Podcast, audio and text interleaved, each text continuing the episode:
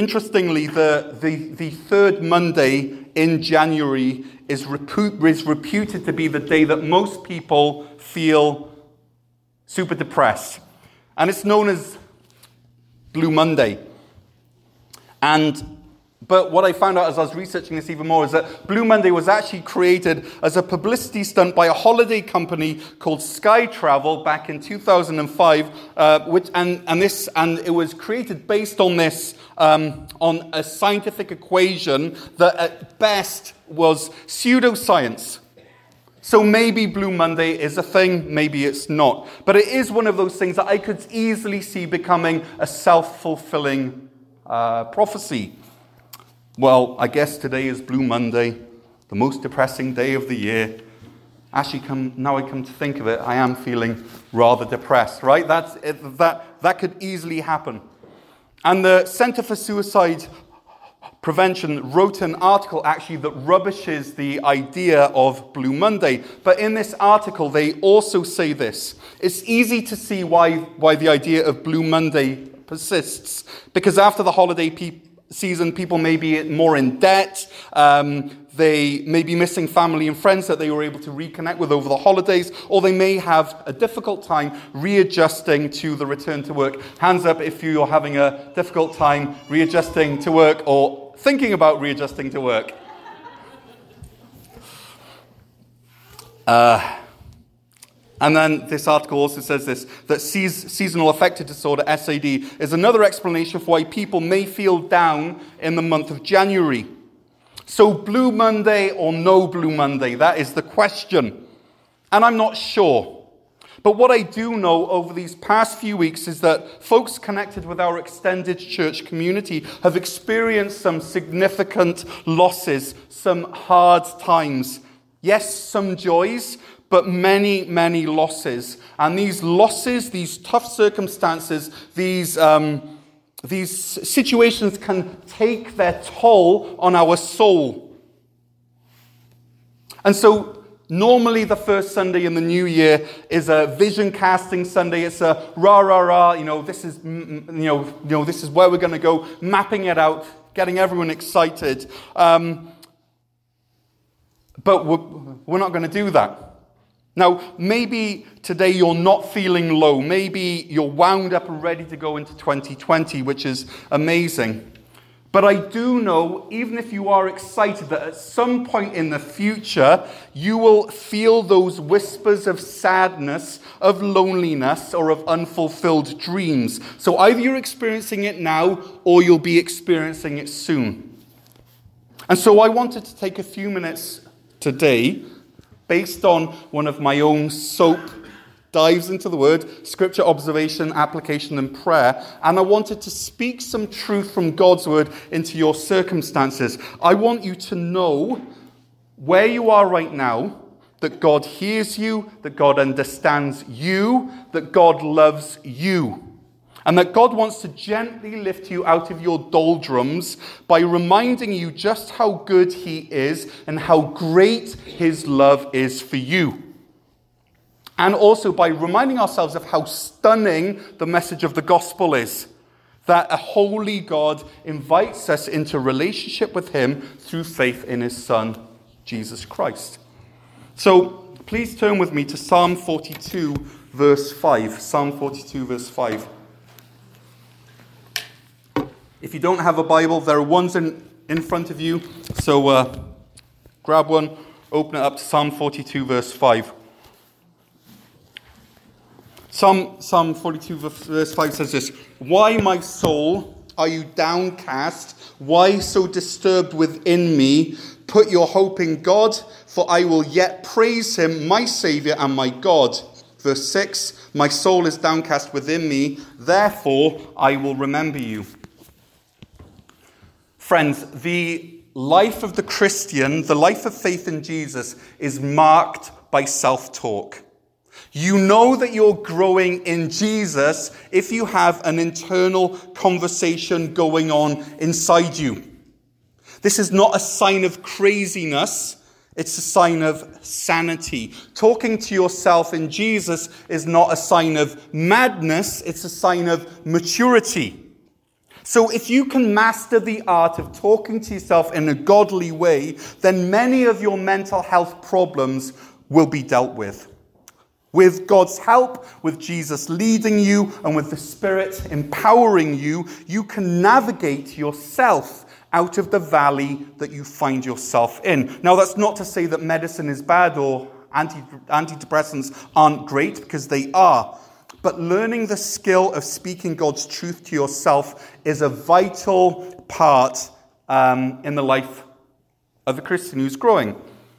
As is spending time with other Jesus followers, and so is reading Jesus' word. And so, even, even before I, I, I get into this idea of self talk, I want to remind you that tomorrow, and you've heard this before, but it's in my sermon notes, so I'm going to say it again, starts the 70 day Bible reading challenge five days a week, weekends off, takes us through till Easter.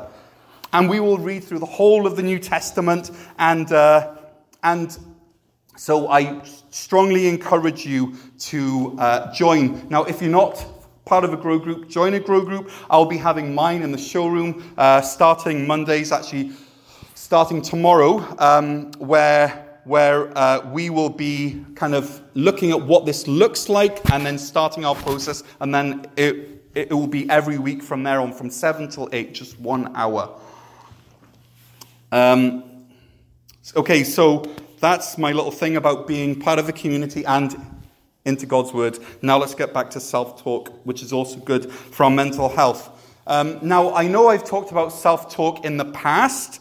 Um, you know, I've mentioned Martyn Lloyd-Jones, who said, Don't listen to yourself, instead, speak to yourself. Um, he, he, he wrote a wonderful book about this called uh, Spiritual uh, Depression. Very, very good. Um, but it's so, this idea of self talk is so important and so vital that we get it right. You see, we live in a culture that's more connected than ever, but is lonelier than ever. We live in a world where we've exchanged God's eternal truth for an Instagram feed. And so we're happy to listen to the, the, the opinions of others and we internalize those. Um, but as we do that, God's truth is kind of crowded out. His silence is left on the sidelines. And so this year, I want us as a church to regain this skill of speaking God's truth to ourselves. And Psalm 42, verse 5 and 6, kind of gives us a Coles Notes version of what this can look like.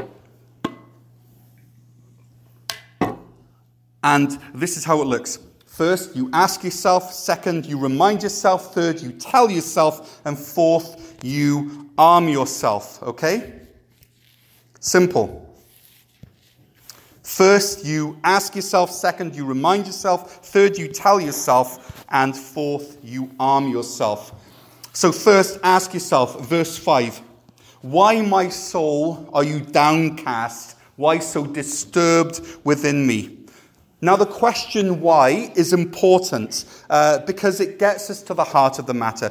M- many times we feel something, no, we feel bad, um, and then we jump straight into the how can I not feel bad? How can I sort it out so I don't feel this way, so I no longer feel this way? And that's often when we turn to self medication, like through um, substances or media or through relationships, okay? And that's when we're, in effect, putting a band aid on a heart attack, okay? Band aids don't work on heart attacks, but that's what we do when we jump straight from the why into how can I not feel this way anymore.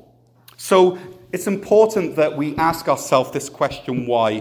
Why am I feeling this way? And, and, and what the psalmist, so this isn't a psalm of David, it's the psalm of the sons of Korah. And what the psalmists do is that they act as their own therapist here. Uh, so, really, what, what happens is the psalmist sits himself down on a couch and says to himself, Tell me all about it. And he asks himself two key questions Why are you downcast, and why so disturbed within me?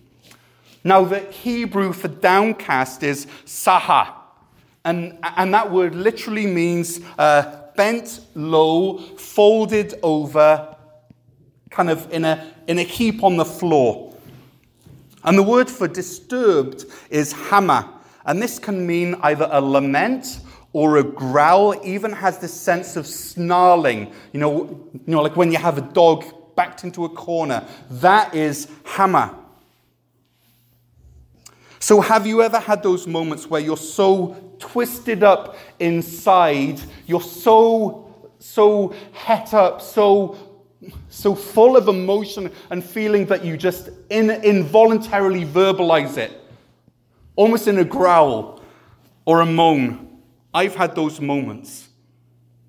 And then you vocalize it, and then you're embarrassed, and you're like, okay, I have to ease off here a bit because this is embarrassing. This is what downcast and disturbed means. You're folded over, kneeling on the floor, and you're verbally muttering and vocalizing this storm that is inside. And what Psalm 42 tells us is don't stop. Don't put a sock in it. Don't clam up. Allow it out. All of the stuff and the mess and the pain. If you have a friend who you're able to do with this, who, able to do this with, great. But if you don't, then doing it alone, knowing that God is listening to you, is an amazing thing for you to do. And then, and then after you've kind of groaned and vocalized and snarled, you can then act as God's voice into your own life and ask yourself the question that God's asking you why? What is going on here? Why are you feeling this way, Dan? And why the question why is so important is that you need to give form and structure to this maelstrom that's happening inside you. You need to investigate yourself. You need to ask yourself why. Is it because of broken relationships? Are there unmet expectations? Do you feel that, that God has maybe abandoned you? Have you not felt Him for months and months and months and just in this place? Is there unconfessed sin in your life? Are you afraid? Are you anxious? Do you feel let down? Do you feel like you've let down others? Are you angry? Have you passed some kind of point of no return in your life and it's breaking your heart because there's no way back? Why, my soul, are you downcast? Why so disturbed within me? Don't rush this part. Allow yourself to express unfiltered Okay, sometimes we feel awkward about having unfiltered conversations with God, but, some, but I think that that is often the best thing that we can do.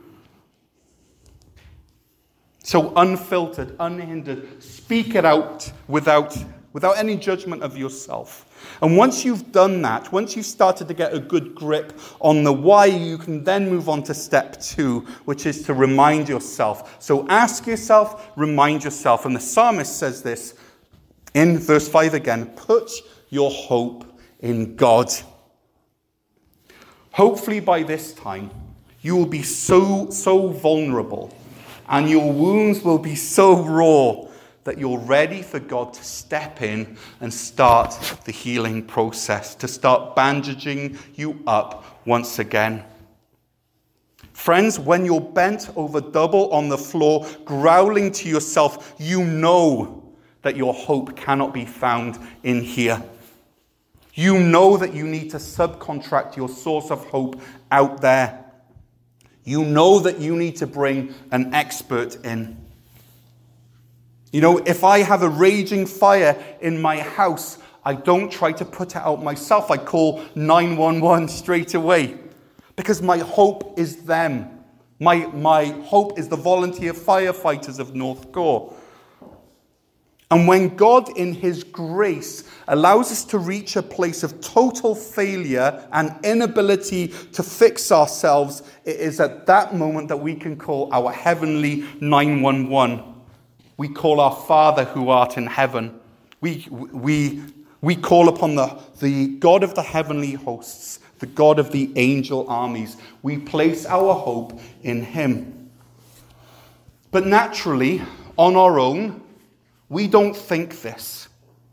When our soul is twisted up in pain, our instinct isn't to turn and to face God and to ask Him. Instead, our instinct is to turn inwards and to turn away from him, just like Adam and Eve did in the garden, to hide from him.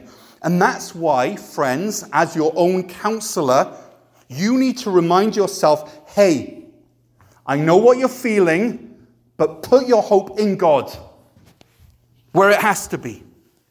We need to speak louder than the pain. We need to speak clearer than the regret. So, friends, unpacking our true selves by asking why is absolutely key. If we don't ask why, then we end up emotionally stunted and ruled by these kind of nebulous feelings that we've never truly explored.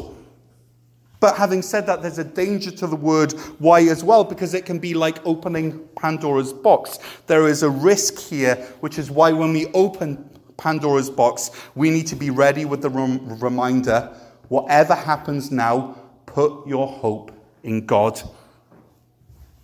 We need to tell us that that whatever we're feeling right now, even as we're downcast and we're disturbed, we're twisted on the floor and snarling, that this is not our final reality. That there's something beyond the pain, and that's Jesus. That He's the one who can say, Peace, be still, into the storm tossed life, and it will be done. So ask yourself, remind yourself, and then you have to tell yourself. This is the moment when you, the therapist, picks up you, the patient, off the floor. You wipe the snot off your face. You fix your rumpled clothes and you give yourself a cup of tea and you say, For I will yet praise him, my Savior and my God. Verse 5. And I just love this because if you look at that one sentence, the mixture of first person and third person is crazy. He says, Put your hope in God. This is, this is the sons of Korah speaking to themselves. This is the psalmist speaking to himself, and he says, Put your hope in God, for I will yet praise him. You know, it looks like spiritual schizophrenia, but it's not. Because what's happening here is that I'm speaking to me and I'm telling me, like I'm someone else, to put my hope in God. And the reason is because I myself will praise Him yet. So you need to tell yourself that there is still hope hope in the gospel, hope in the cross. You've already reminded yourself that this, whatever this is that caused you to be on the floor, is not your final reality. Now you need to tell yourself that this is not forever. Job says something similar in Job 19, where he says this I know that my Redeemer lives, and that in the end he will stand on the earth. And after my skin has been destroyed, so that hard time comes and he goes through it, yet in my flesh I will see God. I myself will see him with my own eyes, I and not and not another. And then he says this at the end, how my heart yearns within me. Now I wonder if your heart's yearning in you for that Job experience. This psalmist his problem led him to be downcast and, and disturbed. And the solution was to remind himself and remember. And the message of Job and the message of this psalm is that in times of present struggle, remembering God's work in the past leads to hope in the future. In time of present struggle, remembering God's work in the past leads to hope in the future. And but then we have to ask ourselves what is it that the psalmist reminds himself of God? Like, what are the characteristics of God that the psalmist brings to mind? And we read that in, in verse 5. Um, as he's in this moment of raw need, the psalmist relates to God in two ways. Number one, as his savior, and number two, as what? His God. He knows that he needs to be saved, and he knows that only one person can save him. And he also knows that he needs to submit to the kind and loving care of his, of his God. He needs a Savior to save him, and he needs a God to submit to. So, friends, whatever your ailment or affliction of the soul, the answer is Jesus Christ. Only his blood can make the foulest clean, as Charles Wesley said. You know, in these January blues, if they exist or not, What you're experiencing is a longing for God Himself. Verse 1 of Psalm 42 uh, expresses this absolutely, absolutely beautifully. It says, As the deer pants for streams of water, so my soul, soul pants for you, my God. My soul thirsts for God, for the living God. When can I go and meet with God? And so I don't know what's going on in your life. I don't know what baggage you're carrying around with you. I don't know what sin is weighing you down. I don't know what horrendous lies have been said to you as a child that you're still finding repeating in your ear. I don't know what undefined cloud of sadness weighs over you. I don't know what shame or regret presses you into the ground. I don't know the tears that have been shed or the tears that you've trained yourself not to shed. I don't know any of this. But I do know that there is an art to healing an art, an ART to healing, that there is an art to picking yourself up off the floor, that there is an art to starting again in the grace of our Lord. And this art is A, asking yourself, R, reminding yourself, and T, telling yourself. And then, after explaining this art of self talk, the psalmist ends these, these, these, this one and a half verses by arming himself. So it's the art and then arming himself. He retrains himself. He teaches himself a new skill in verse 6. And verse 6 says, says this My soul is downcast within me. Therefore, I will remember you. And this is a summary of the art process. This is the solution in a nutshell. You see, in the past with the psalmist, this is how it went. My soul is downcast within me. Therefore, I will self condemn for being a failure, and I will take out my feelings on others. I will spread my misery around, um, either by talking too much about it and making others miserable, or by not talking about it at all, letting it squeeze out sideways and make everyone miserable, anyways. That's how he used to handle it. But now the psalmist has a new weapon, a new tool. He has a new strategy, a new reflex, a new muscle memory that he's learning. My soul is downcast within me, therefore I will remember you. If you had a fire in your house, the reflex is to run downstairs to the front door and out into safety. Well, my family and I have lived on a ship for four years, and we had to retrain our reflex. Because if we ran downstairs to the front door, as it were, we would be stuck and we would be burnt. Safety was to move upwards and outwards onto deck seven, where the lifeboats would be lowered to, and then we could get in the lifeboats and safely leave the ship. And so we had to do drill after drill after week after week to retrain our brains not to run downstairs and out, but to run up and out. We had to retrain our instincts. And I think we need to do the same with our feelings. We need to retrain how we instinctively respond. Instead of going down, we need to look up. We need to relearn our route to safety, and safety is in the grace and love of Jesus Christ. And the way that we get there is by asking ourselves, by reminding ourselves, and by telling ourselves. My soul is downcast within me, therefore I will remember you. So, whatever you're feeling right now, this is not your ultimate reality. And though it's important to express your thoughts, don't treat these feelings, these thoughts, like they're somehow infallible. Okay? Acknowledge them, but treat them with a little bit of mistrust. Don't believe everything that your feelings tell you. Treat them as you would kind of like an untrustworthy friend. It's important to hear what they say, but then don't take it on board that much. And in the same way as you're expressing these feelings and kind of uh, letting them out, but then kind of keeping them at arm's length, not taking them too seriously, at that moment you're inviting God in.